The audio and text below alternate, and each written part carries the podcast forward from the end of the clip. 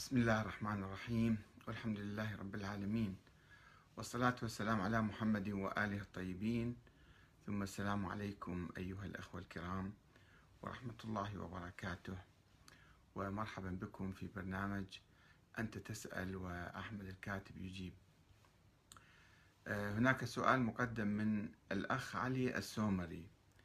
يقول السلام عليكم أستاذ. ممكن توضيح بخصوص أبو حنيفة.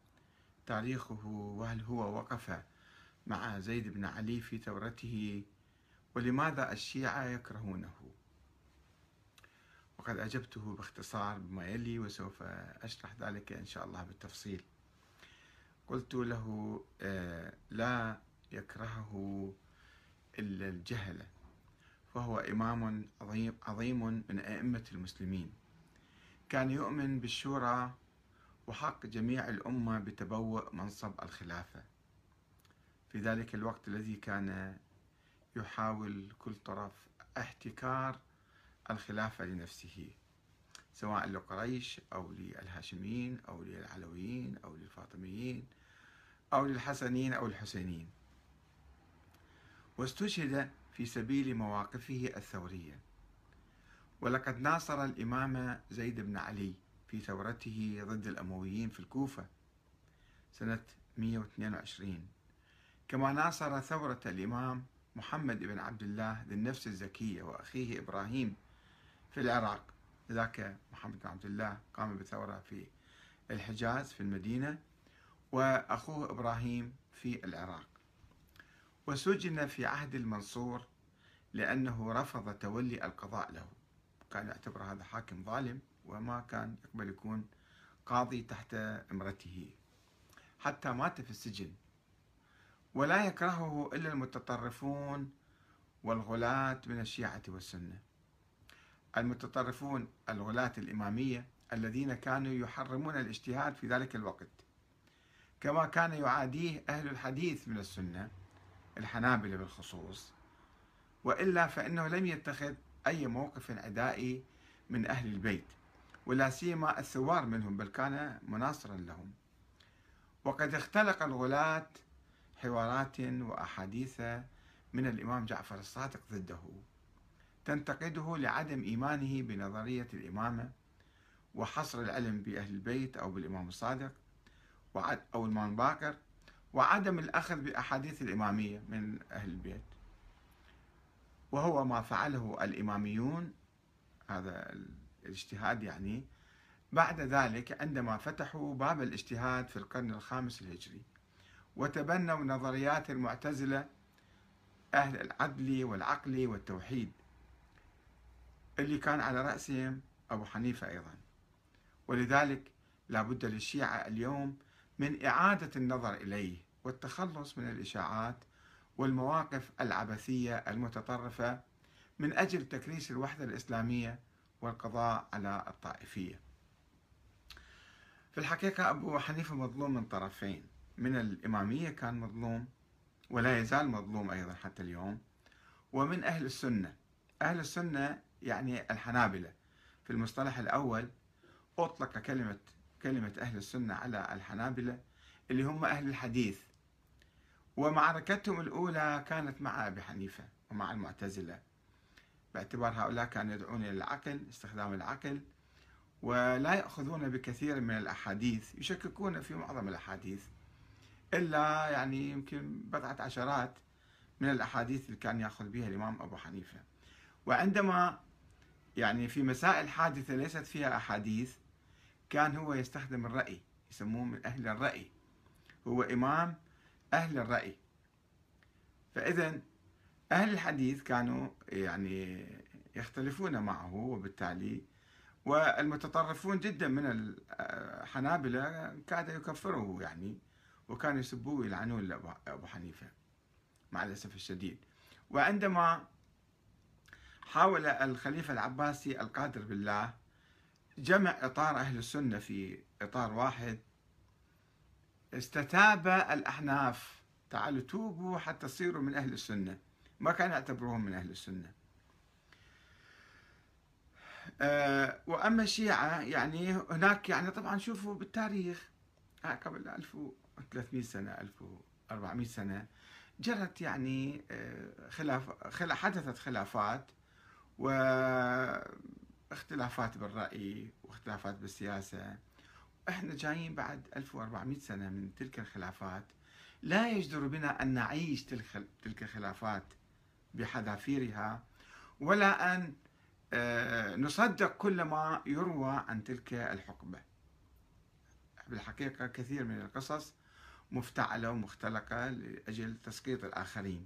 فعلينا ثم أن بعض الخلافات تجاوزها الزمن. مثلا هناك يعني آه، أنا أتعجب من بعض المشايخ مثل عندنا صديق عزيز قديم هو الشيخ صالح الكرباسي وآخرون.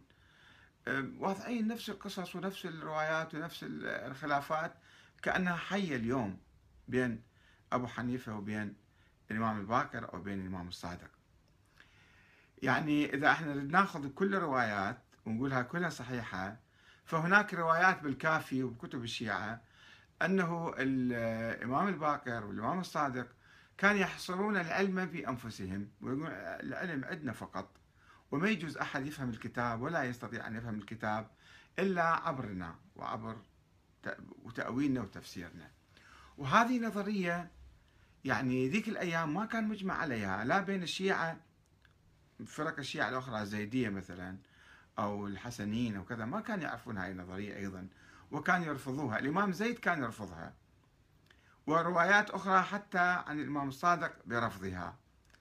آه، أنه نحن لسنا أئمة منصوص علينا من الله. بالتالي هم كانوا علماء أبرار. وقت الواحد يكون عالم أيضا يحترم العلماء الآخرين ويعطيهم مجال في العلم يعني وفي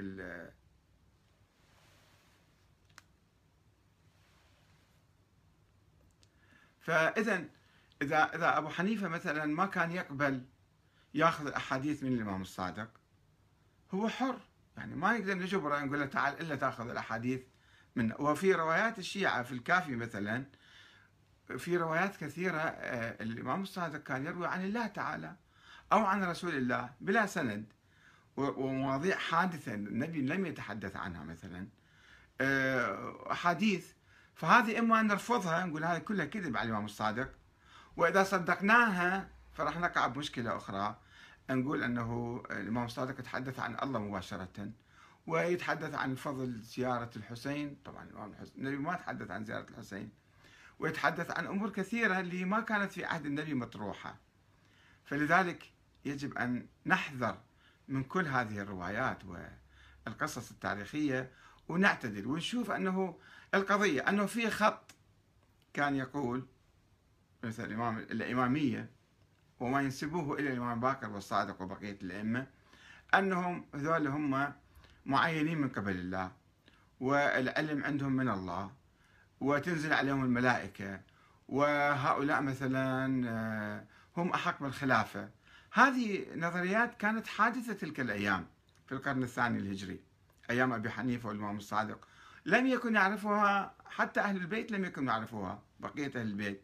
يعني مثلا حوار بين مؤمن الطاق وبين آه، الإمام زيد بن علي عندما قام بثورته في الكوفة سنة 122 آه، دعا الشيعة إلى آه، نصرته وكثير منهم بايعوه على النصرة وعلى الخروج معه إلى أن جاء مؤمن الطاق شخص كان شيعي يدعي أنه هو يعني تلميذ الإمام الصادق أو كان يعني يناصر الإمام الصادق وهو كان بالكوفة وقال له أنت لست إماما معينا من قبل الله. فتعجب الإمام زيد وقال كيف أنا منين جايب الفكرة هاي أنت؟ هاي فكرة جديدة. لو كانت صحيحة الفكرة أبويا زين العابدين كان علمني إياها. وأنت شلون علمك إلك ووصلت الفكرة إلك وأنا ما أعرفها وأنا ابن الإمام زين العابدين. فقال له عذر واهي جدا. قال له أنت يعني خاف أبوك يقول لك بحصر الإمامة في هذه السلالة وبعدين أنت ما تقبل وتروح للنار. طيب إذا واحد ما يقبل الحق وهو حق خلي يذهب للنار. أما أنا ليش ما يقول للواحد؟ فإذا شوفوا نفس الرواية هذه اللي يروها الإمامية عن آه، مؤمن الطاق وحواره مع زيد تشي بأنه آه، الفكرة ما كانت واضحة عند عامة الناس حتى عند أهل البيت اللي على رأسهم الإمام زيد بن علي بن الحسين. الإمام أبو حنيفة أيضا لم يكن يعترف بذلك وهذا من حقه يعني ما نقدر نجبره مو مثل بعض الأخوة اللي علقوا أخ واحد يعني. أنه اللي يؤمن بالإمامة أو يؤمن بالإمام الصادق هذا منافق. لا. ليش نقول منافق عليه؟ أو عنده حب الرئاسة أو مثل الشيخ صالح الكرباسي تفسر القصة هذه أنه ليش آه، أبو حنيفة ما اتبع الإمام الصادق؟ لأنه كان عنده حب الرئاسة. هذا مو صحيح. يعني تقبل واحد يقول عنك أنت الآن الإمام الصادق كان عنده حب الرئاسة؟ أو الإمام باكر كان عنده حب الرئاسة؟ ولذلك ادعى بكذا وكذا وكذا. ما يصير إحنا نصدق الكلام ونفسره كما نشاء لأنه راح يخلق مشكلة بيننا وبين بقية المسلمين. إحنا أحوج ما نكون الآن لا أبو حنيفة موجود ولا الإمام الصادق موجود الآن. إنما نحن مسلمون آه، هناك مناهج يمكن نناقش فيها مناهج بحث وتفكير واجتهاد ونظريات سياسية بعيدة عن كل ذلك التراث وتلك الظروف وتلك الأيام.